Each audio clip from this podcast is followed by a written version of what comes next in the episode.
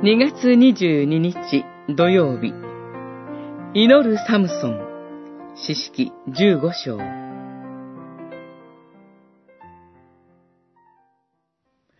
彼は非常に喉が渇いていたので主に祈っていった。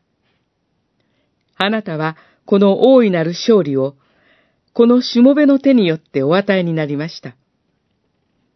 しかし今、私は喉が渇いて死にそうで、無活霊の者たちの手に落ちようとしています。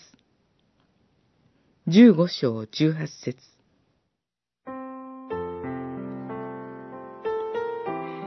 これがお前たちのやり方なら、私はお前たちに報復せずにはいられない。十五章でもサムソンは力に任せて振る舞っています。彼を捉えているのは報復の論理です。神は力ある方です。しかし、神が力ある方であるとはどういう意味なのか。神から与えられた怪力の賜物をサムソンはふさわしい仕方で用いているのか、そう問わざるを得ません。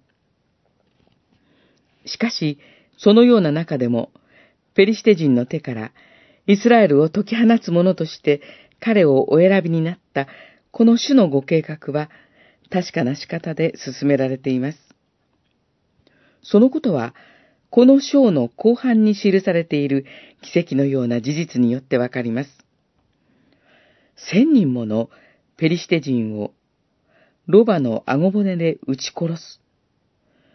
この大仕事をやってのけた後、彼は主に祈ります。喉の渇きを覚えて祈るのですが、喉の渇きは霊の渇きでもあったでしょう。